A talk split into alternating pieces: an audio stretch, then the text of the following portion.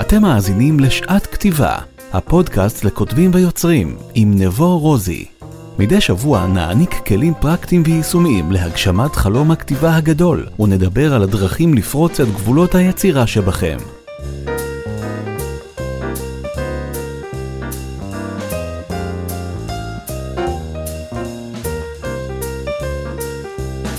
שלום לכולם וברוכים הבאים לפרק נוסף בפודקאסט שעת כתיבה. הפודקאסט מיועד לכותבים, סופרים ויוצרים שבעצם נמצאים בכל שלבי התהליך, בין אם הספר שלכם כבר יצא לאור, בין אם אתם נמצאים בימים אלה בתהליכי הכתיבה ובין אם מעולם לא כתבתם מילה אחת, הפודקאסט הזה נוצר ומיועד עבורכם ובשבילכם, אז לפני הכל עברו כמה חודשים מאז הפרק האחרון שהקלטתי, איכשהו לפעמים החיים מצליחים למשוך אותנו לכל מיני כיוונים. התגעגעתי, אז חזרתי. אז למי שלא מכיר אותי, שמי נבו רוזי, ולפני חמש שנים הגשמתי את החלום שלי ובעצם הוצאתי לאור את ספר הביקורים שלי. אה, מאז גם יצא ספר נוסף, הספר השלישי יוצא בקרוב, וכל מה שעשיתי בחמש השנים האחרונות זה ללוות כותבים ויוצרים. דרך סדנאות כתיבה, דרך ליוויים אישיים, ובאמת ה... הדברים שאני מדבר עליהם כאן, והתוכן והידע שאני מעביר כאן בפודקאסט, הוא בעצם הניסיון הזה שצברתי, גם הניסיון האישי, כי אין כמו ניסיון אישי, וגם מכל מיני תהליכים שהעברתי, ולאורך סדנאות הכתיבה שאני מעביר, עולות המון המון שאלות. והאמת שכבר בפרק החמישי בסדרת הפודקאסטים, הקדשתי את כולו לשאלות ותשובות, והרגשתי שזה יהיה זמן נכון לחזור לסבב נוסף של שאלות ותשובות, שעולות באופן קבוע ובאופן תדיר בסדנאות הכתיבה שלי, אז אני מניח שרוב השאלות שאני אציף כאן ייגעו בכם בכל מיני נקודות וכנראה שאת, אני רוצה להאמין שהתשובות ידייקו אתכם ויעזרו לכם, וכמובן אם יש לכם עוד שאלות, אז אתם מוזמנים לחפש אותי בפייסבוק או לפנות אליי במייל, הוא אמור להיות כאן בתחתית הפודקאסט בכל פלטפורמה שבה אתם מאזינים. ודרך אגב, אם אתם אוהבים את הפודקאסט, תמליצו לחבר, חברה, לבן משפחה, אה, תדרגו באפליקציות השונות ותעקבו כמובן כדי שתוכלו להיחשף לפרקים נוספים. אני מבטיח שלא ייקחו עוד כמה חודשים עד הפרק הבא שיוקלט, זה אני יכול להבטיח. ובואו נתחיל. אז השאלה הראשונה שעולה מבחינתי הכי הרבה בסדנאות הכתיבה שלי, וזו שאלה שהעליתי גם בפרק הקודם שעשינו שאלות ותשובות, זה בעצם מאיפה מתחילים. מהי נקודת ההתחלה לכתיבת ספר? ו... בגלגול הקודם, ככותב צעיר ומתחיל, יצא לי להשתתף בכמה, בכמה וכמה סדנאות כתיבה. וכל סדנת כתיבה ניסתה להדריך אותי באופן קצת אחר, איך להתחיל. בסדנת כתיבה אחת אמרו לי להתחיל מאפיון דמויות, בסדנת כתיבה אחת, זאת אומרת, אפיון דמויות, כי הטענה הייתה, או האמונה יותר נכון הייתה, אני לא יכול להתחיל לכתוב על דמות לפני שאני מכיר אותה. בסדנת כתיבה אחרת ביקשו ממני קודם כל לכתוב תוכן עניינים, כי אני לא יכול לכתוב ספר או עלילה לפני שאני יודע מה העלילה הולכת להיות. והתשובה שלי היא, אין נקודת התחלה ברורה. ואני אפילו יכול לספר שבשני הספרים שכתבתי, אה, שיצאו לאור כבר, הדרך לשם הייתה מאוד מאוד שונה. לכן בדרך כלל נקודת ההתחלה בשבילי היא פשוט להתחיל. אל תתכננו.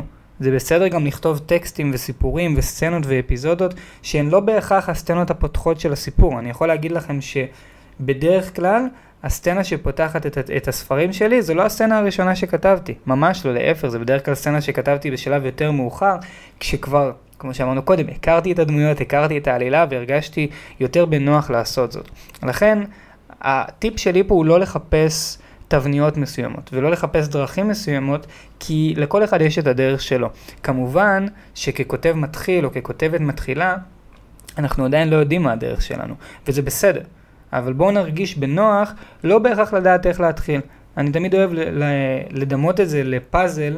אה, אתם מכירים את הפאזלים שהיינו ילדים של האלף חתיכות, שהכל שמיים, שמיים, שמיים, ואנחנו לא יודעים איך זה הולך להתחבר בסוף, אז אנחנו קצת צריכים לסמוך על עצמנו. יש פה פאזל עם הרבה הרבה חתיכות, חלק גדול מהן זה חתיכות של שמיים שנראות אותו דבר, אבל בסוף החתיכות יתחברו. בסוף הדברים יתחברו לכדי אה, סיפור אמיתי, ספר אמיתי, רעיון אמיתי.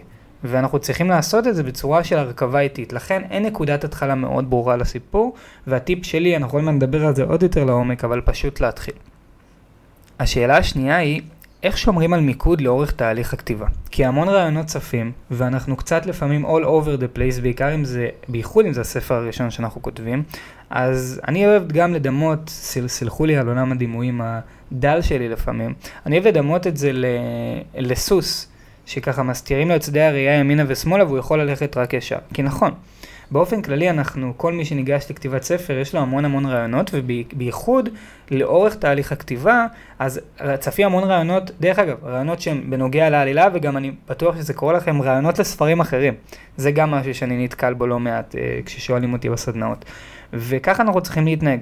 כמו הסוס הזה שהסתירו לו את שדה הראייה, הוא לא יכול להביט ימינה, הוא לא יכול להביט שמאלה, והוא רק מביט ישר, כי נכון, הרעיונות ימשיכו לצוף, הם יבואו אלינו בריצת הבוקר ובמקלחת ובניקיונות, כי כאלה אנחנו. ואני מברך את הרעיונות שבאים ההפך, אני לא נבהל מהם. אני חושב שזו ברכה ש- שהרעיונות ממשיכים להגיע. ואנחנו צריכים להבין שיש לנו כרגע רעיון אחד שאנחנו עובדים סביבו. אין בעיה לכתוב את הרעיונות האלה באיזה קובץ צדדי, אבל לא להתחיל לפתח אותם. כי אם אנחנו נתחיל לפתח כל רעיון שצף לנו, וזה אפילו לא עניין של לבזבז עליו זמן, זה עניין של אנרגיה. אנחנו בסוף נמצא את עצמנו עם המון המון המון קצוות פתוחים, בחלק מהמקרים, אולי אפילו ברוב המקרים, הם לא ממש קשורים אחד לשני, ואנחנו לא ממש נדע איך לחבר את הנקודות. אז אתם זוכרים שקודם דיברתי על הפאזל שאנחנו מרכיבים? אז כדי לשמור על מיקוד, אנחנו צריכים להזיז את הרעשי רקע, להבין זה הרעיון שאנחנו כותבים עליו כרגע, אוקיי, יש רעיונות אחרים, אני אשמור אותם באיזה קובץ נפרד ובעתיד אני אחזור, אבל כדי להגיע ליעד, אנחנו צריכים להסתכל על היעד ולראות את התוצאה, לראות לנגד עינינו את התמונה הסופית. השאלה השלישית, נגענו בזה קודם, האם מומלץ לכתוב תוכן עניינים לפני הספר? זאת אומרת, לפני תחילת תהליך הכתיבה, או אחרי? וגם כאן אין תשובה חד משמעית. אני באופן אישי פחות אוהב את הביטוי תוכן עניינים, הוא מרגיש לי קצת ארכאי, לכן אני אוהב את הביטוי רשימת נושאים. וכשאני אה, מכוון כותבים לקראת תחילת תהליך הכתיבה, או כשאני מלווה כותבים, אחת המשימות הראשונות שמקבלים ממני היא יצירת 15 נושאים לכתיבה. הם לא חייבים להיות באופן כרונולוגי, והם לא בהכרח חייבים להיות קשורים אחד לשני. אבל אנחנו מייצרים עבור עצמנו איזושהי מפת דרכים. אז האם אני ממליץ על תוכן עניינים? לא בהכרח. האם אני ממליץ על מפת דרכים? באופן חד משמעי כן. ואני אתן דוגמה, אני מאוד מאמין בדוגמה אישית. הספר הראשון שלי, 100 דרכים לאבד את עצמך בהודו, עוסק בתרמילאי צעיר שנוסע בעצם בהחלטה נמהרת של לילה אחד להודו כדי למצוא את ליה, הבחורה שהוא מחבב. ואם הייתי רוצה לבנות רשימת נושאים, אז הנושא הראשון, ונדבר על כך רגע באופן כרונולוגי, הנושא הראשון הוא ההחלטה לטוס, הנושא השני זו הטיסה עצמה, הנושא השלישי זה הלילה הראשון בדלהי, הנושא הרביעי זה הנסיעה ברכבת ליעד הראשון. זאת אומרת, נכון, זה קצת תוכן עניינים, אבל מבחינתי כל נושא ברשימה יכול להיות שלושה עמודים ויכול להיות גם חמישה עשר עמודים. אני לא אה, מחלק את זה לפרקים, אני מחלק את זה לרעיונות. אז זאת הגישה שלי לגבי תוכן עניינים סלש רשימת נושאים. השאלה הבאה היא, האם אני מאמין בכתיבה כרונולוגית? ותראו, יש שתי גישות ושתי אסכולות, ואני בדרך כלל לא קובע לפני שאני פוגש את הצד השני, את הכותב או הכותבת, כי אני אספר על עצמי. באופן אישי, כשאני ניגש לכתיבת ספר, אני מתחיל קודם כל מסיפורים קצרים. נכון, יש לי את הנושא ויש לי את הדמות, זאת אומרת, אני יודע מי הדמות הראשית שלי, אני יודע מה הלוקיישן, אני יודע מה הנושא שאני הולך לכתוב עליו, ואני מתחיל לאסוף סיפורים קצרים סביב אותו רעיון. בסופו של דבר, השאיפה שלי, ולא תמיד זה מתחבר דרך אגב, השאיפה שלי היא להתחיל לחבר את הנקודות כשיש לי, אה, כמו שאמרנו קודם, 10-15 נושאים שכבר כתבתי עליהם. אז אני לא מאמין באופן חד משמעי בכתיבה כרונולוגית. אני מאמין שיש הרבה כותבים שהם יותר משימתיים. ויהיה להם יותר, באופי שלהם הם אנשים יותר משימתיים, והרבה יותר נוח, יהיה להם הרבה יותר נוח ונכון לכתוב את הספר כ-1, 2, 3, 4, 5, ממש לפי הסדר שלו, כי זה ייצור להם סדר בראש. לעומת זאת, יש הרבה כותבים שהם יותר... הם, נקרא להם free spirit, הרבה יותר נשמות משוחררות שעמוסות ברעיונות, ולעיתים זה ירגיש להם מעט מעט תקוע לכתוב לפי הסדר, והכתיבה הלא כרונולוגית, האפיזודות, הסיפורים הקצרים, יכולים מאוד לשחרר אותם ולהוציא יותר מהיצירתיות שלהם. אמ, שאלו אותי גם לא מעט, מהי סביבת הכתיבה הנוחה ביותר עבורי? אז שוב, אני מאוד מאמין בחוויה אישית ובניסיון אישי, אני אוהב הרבה פעמים גם בסדנאות הכתיבה שלי, אה, מי שלקח בהן חלק, אני תמיד נותן דוגמה אישית על איך אני ניגש לדברים. אז באופן אישי, סביבת הכתיבה הנוחה ביותר עבורי, היא לכתוב בבית או במשרד. אה, יש לי הרבה חברים שכותבים בבתי קפה, בחוף הים, בטיסות, זה פחות הסגנון שלי. אני כותב באזור המאוד מאוד נוח שלי, שזה בית, משרד, מרפסת, אני כותב אך ורק בבקרים, ניסיתי לכתוב בלילות, משהו שם לא עובד, אני אוהב לכתוב בבוקר לפני שהעולם מגיע אליי, לפני שאני פותח את הפייסבוק, את האינסטגרם, את המייל, את הוואטסאפ, הראש שלי עדיין נקי, נקי לחלוטין. ללא רעשי רקע, וזאת הנקודה הנוחה ביותר עבורי, שוב, ספציפית עבורי, לכתוב. אה, דרך אגב, יש הרבה כותבים שאני מכיר וליוויתי שכותבים עם מוזיקת רקע, אני תמיד אוהב להתבדח על כך בסדנאות הכתיבה שאני מעביר, שפעם ליוויתי כותב שהיה... שכשהוא היה מקדיש חלום כתיבה, הוא היה כותב אך ורק עם צלילי ומוזיקת חלוקי נחל ברקע, זה אמיתי לחלוטין, אני תמיד מספר את זה וצוחק, אז לא יצא לי עדיין לנסות לכתוב עם צלילי חלוקי נחל, אני אוהב לכתוב שיש סביבי שקט תהומי. אין מוזיקה, אין טלוויזיה, הטלפון לא שקט, בדרך כלל מחוץ לחדר, זאת הדרך הכי נכונה והכי נעימה עבורי לכתוב. ושואלים אותי גם הרבה, ואני גם אגע בזה שוב, כי נג, נגענו בזה ממש בקצרה קודם, מה הטיפ החשוב ביותר שלי לכותבים שנמצאים בתחילת הדרך. אז הטיפ הכי חשוב שלי הוא להתחיל. הרבה פעמים תכנון יתר מאוד מאוד יכול לפגוע ביצירתיות שלנו. אנחנו רוצים לצאת מנקודת הנחה, כן, אנחנו רוצים להיות אחראים. כי הרבה, השאלה הראשונה שתצוף היא איך אני יכול לכתוב על דמות שאני לא מכיר אותה, איך אני יכול לכתוב על דמות שאני עדיין לא יודע מי אבא שלה ומי אימא שלה ומי האחים שלה ומי בן הזוג או בת הזוג שלה. אה, אז נכון, אבל הרבה פעמים תכנון היתר הזה הוא מה שעוצר אותנו מלכתוב, כי תמיד אנחנו מרגישים שאין לנו את כל הנתונים.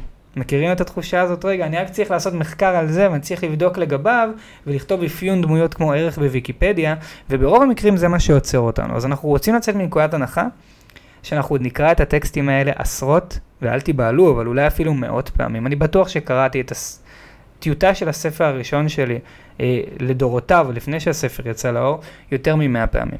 לפני העריכה, אחרי העריכה, בזמן העריכה, בזמן שכתוב, אנחנו נעבור על הטקסטים עוד כל כך הרבה פעמים, ויהיה לנו את הזמן לדייק ולכוון וליישר ולעשות את כל הדברים האלה.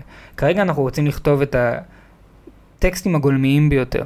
לא הכל יתחבר באופן מושלם, וזה בסדר גמור. אבל הרבה פעמים תכנון היתר מאוד חוסם אותנו מפשוט לכתוב.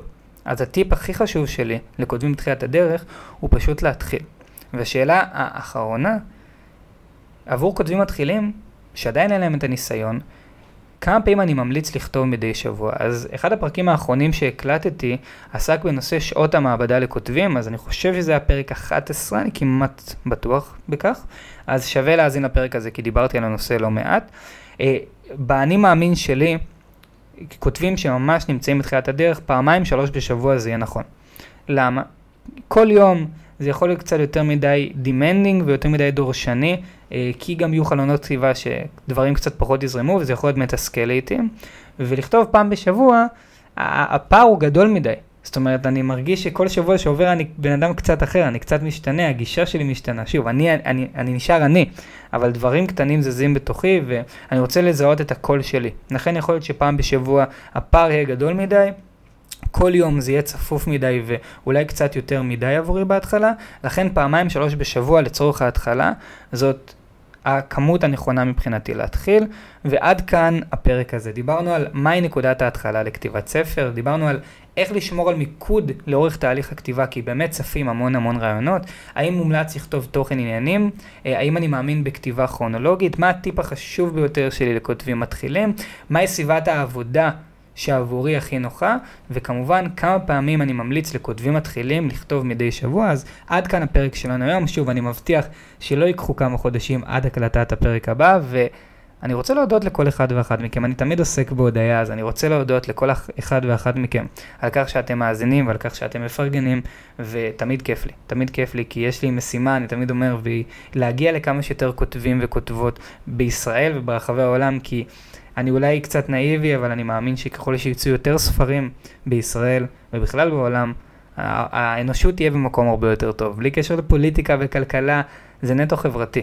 האומנות עושה אותנו אנשים יותר טובים, וזה האני מאמין שלי. אז עד כאן הפרק הזה, ואנחנו ניפגש בפרק הבא. להתראות. האזנתם לשעת כתיבה, הפודקאסט לכותבים ויוצרים עם נבו רוזי. לכל שאלה או בקשה מוזמנים לחפש נבו רוזי בפייסבוק או באינסטגרם.